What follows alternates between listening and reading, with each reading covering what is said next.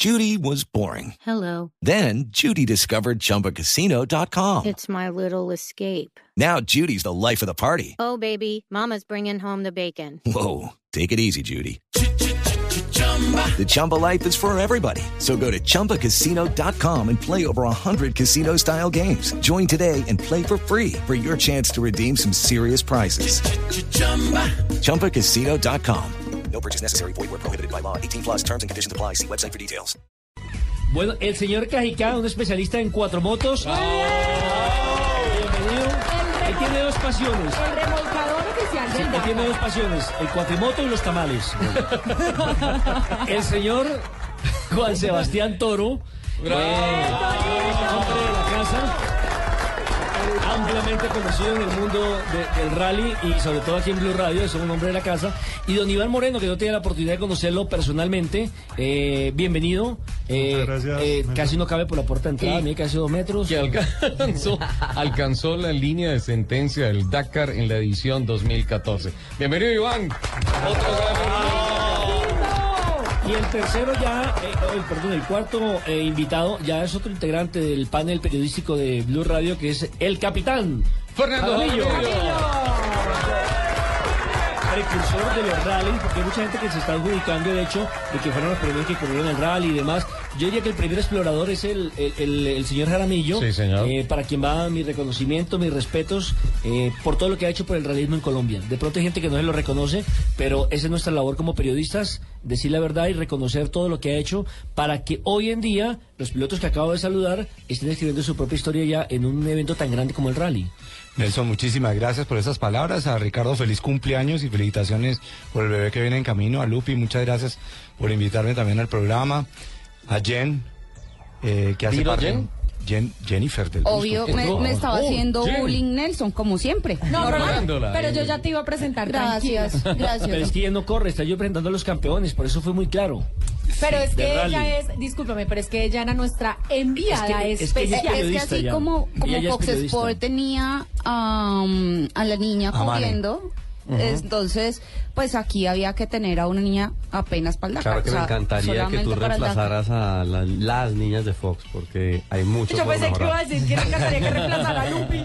Bueno, ah bueno, un saludo, también, no un saludo porque reemplazo, además Lupe, Tú no tenemos, tienes reemplazo. Sí, no, Ni no. queriendo. Ay, no, ¿verdad? tenemos La a uno de los de los churros del Dakar. Claro, Claro. estabas en el top nuestro 10, top 10. supiste el concurso que hicimos hace 15 Sí, días. esto parecía agenda en Estabas tacones, eh.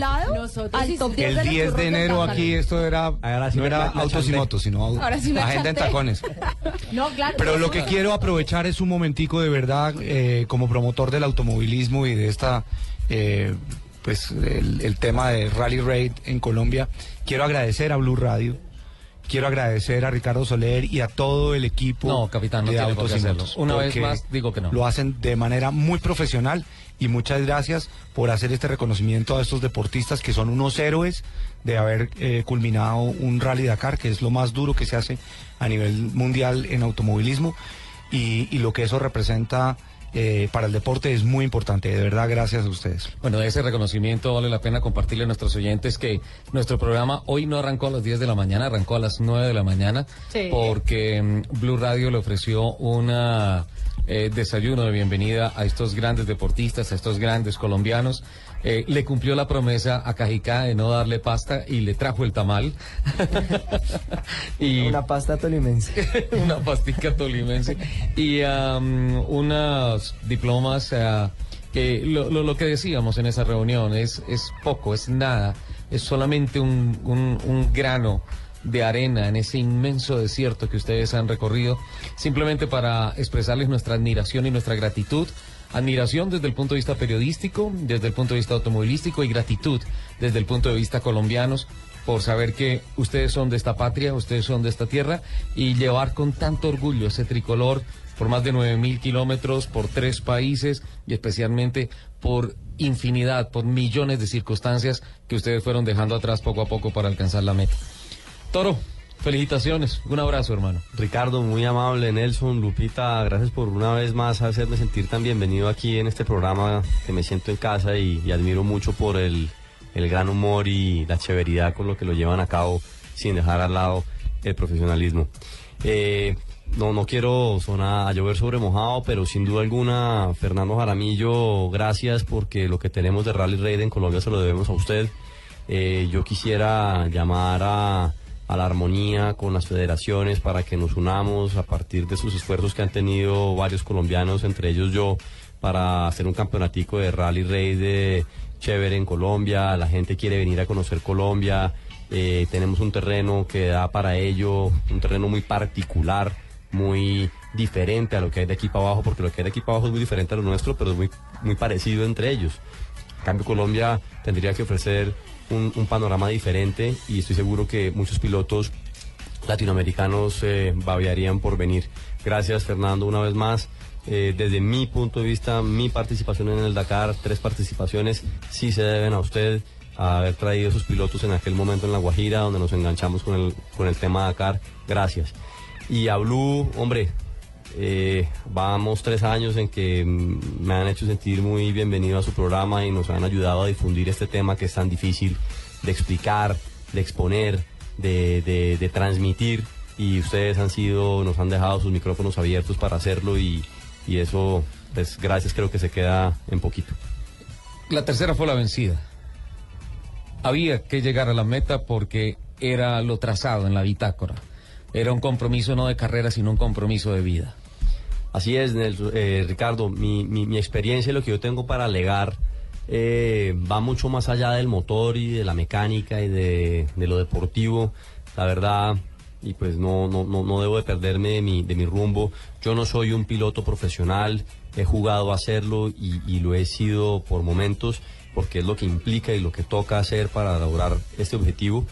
Pero el, Dakar, la vivencia, el pre-Dakar, cada metro, cada kilómetro, cada fracaso y cada éxito en el Dakar es una enseñanza humana que le, le, le- entrega a uno una lección de, de humildad, le, lo, lo pone a prueba, te, te, te- te examina de qué estás hecho, de qué eres capaz, eh, las relaciones en el camino, los ángeles del camino, los campesinos argentinos que me dieron la mano un par de veces, eh, los otros pilotos, eh, y como colombiano estar viviendo y representando a la colombianidad en, en esos diferentes escenarios, pues fue un honor y un orgullo poderlo llevar a cabo, pero bueno, ante todo mi experiencia es humana. Y Dakar eh, le toca a uno lo más profundo de lo humano. Con todo el respeto que usted me merece y todos nuestros invitados, pues nosotros respetamos plenamente el- los conceptos que nos traen y hacemos lo posible por no debatirlos. Pero no puedo dejar pasar esta oportunidad sin decirle que está equivocado. Usted es un piloto profesional. Profesional no es solo aquel que le llama a una marca y le dice le voy a pagar tanto para que maneje mi moto, para que use mi lubricante, para que use mis llantas. No, Eh, el, el- el profesionalismo no depende de un estado financiero, depende de un estado mental. Y usted es un piloto profesional. Pues muchas gracias, Ricardo. Sí que lo he sido y, y lo, lo interesante ha sido poder fusionar el ser padre de novato. Yo sigo mencionando eso, pero es que cuando uno es padre novato, pues está en una salsa muy Sí. nueva y, y- y- y- y está muy vulnerable y demás, pero ser padre, ser esposo, ser hijo, ser empresario, ser empleado, ser además... eh, deportista de alto rendimiento, todo en uno, en el mismo día de 24 horas. La verdad que, wow, ha sido una tarea de tres años que me ha hecho crecer mucho como persona y, y, y gracias a, a todos los que han apoyado esto, incluyéndolos a ustedes. Cambió la forma de conducir teniendo en cuenta usted es padre de familia, ¿no? Eh, antes a lo que es ahora. Sí, sí, sí, yo, yo, yo vengo desde hace años haciendo ese cambio. Yo, yo debo de confesar que era un piloto en un principio, cuando tenía 15 años, era un piloto 100% testosterona y, y- y cojones, como lo llaman. Y, esa no es la manera de andar. Eh, me golpeé mucho, me, me herí mucho, me lesioné mucho. Y hoy en día, y es lo que requiere de un piloto de rally, es montar con la cabeza, tener una cabeza muy fría y creo que he adquirido eso y sin duda alguna el ser papá me ha ayudado mucho. De hecho, debo confesar que en 9.300 kilómetros me caí solo una vez y qué golpe el que me di. Porque en rally cuando uno se cae, se cae muy duro. Pero es muy anormal eso en mi conducción porque eh, normalmente me caigo más. Y eso pues es una muestra para contestarle a Nelson que, que sí, sin duda Con alguna... hechos, con cifras. El, el pelado le pone uno cable a tierra y lo importante es no hacerse daño, manejar, como dicen los argentinos, muy prolijo, muy pulido y, y eso lo saca uno adelante. Cristian Cajicá, primer colombiano que corre en cuatris. Preparación. En cuatro no en cuatro, ¿no? Sí. Prepara- preparación colombiana y ah, llegar a la meta. Eh, totalmente emocionado. eh, muy, muy consciente del trabajo que se hizo y muy tranquilo de todo el proceso que llevé durante estos años tratando de llegar al Dakar. Eh, recibiendo esto como el gran fruto de todos estos años.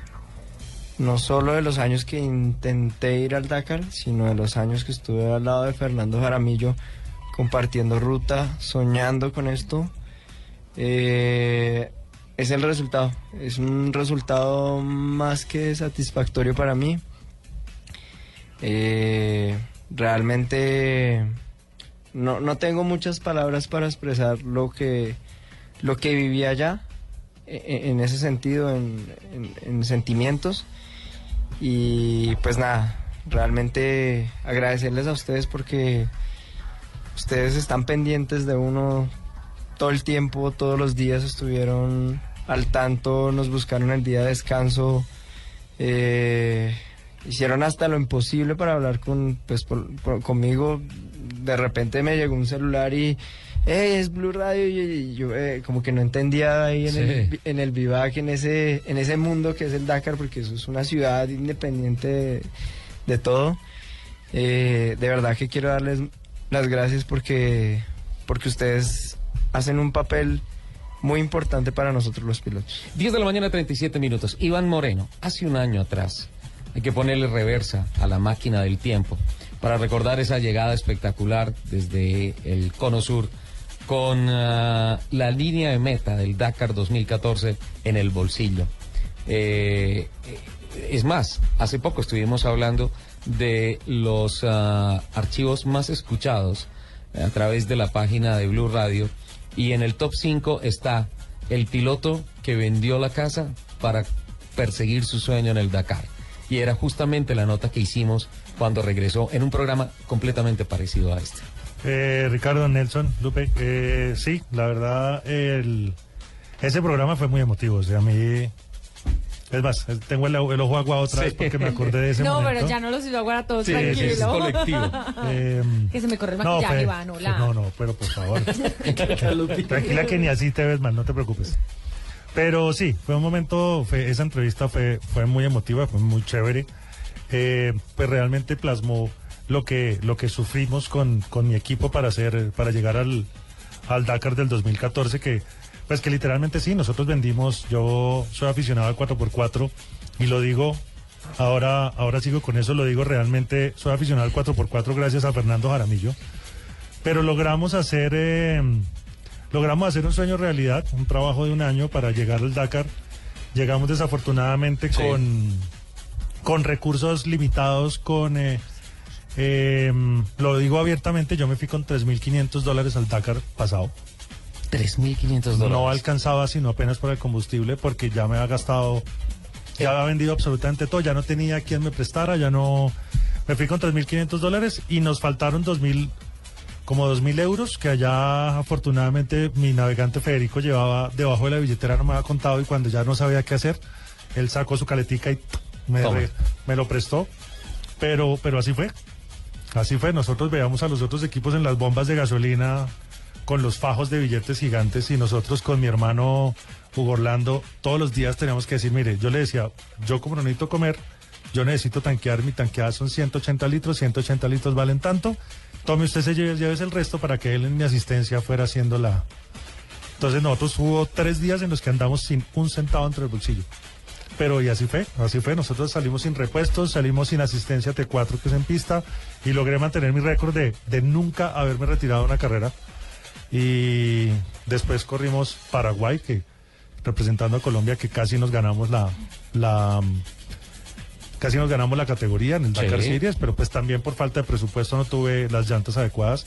Pero ahí vamos, ahí vamos, estoy absolutamente contento, absolutamente feliz y, y en la lucha aquí feliz, acompa, feliz acompañando a mis amigos, Qué a bueno. Sebastián Toro Es que son y a Cristian. Cajicá, que son, familia, ¿eh? han Yo hecho un quiero men- esfuerzo yo muy grande. Es una familia demasiado guerrera. Un halago a Iván y a Cristian y es que las estadísticas del Dakar son muy adversas. Es una carrera en la que terminan la mitad de los que empiezan.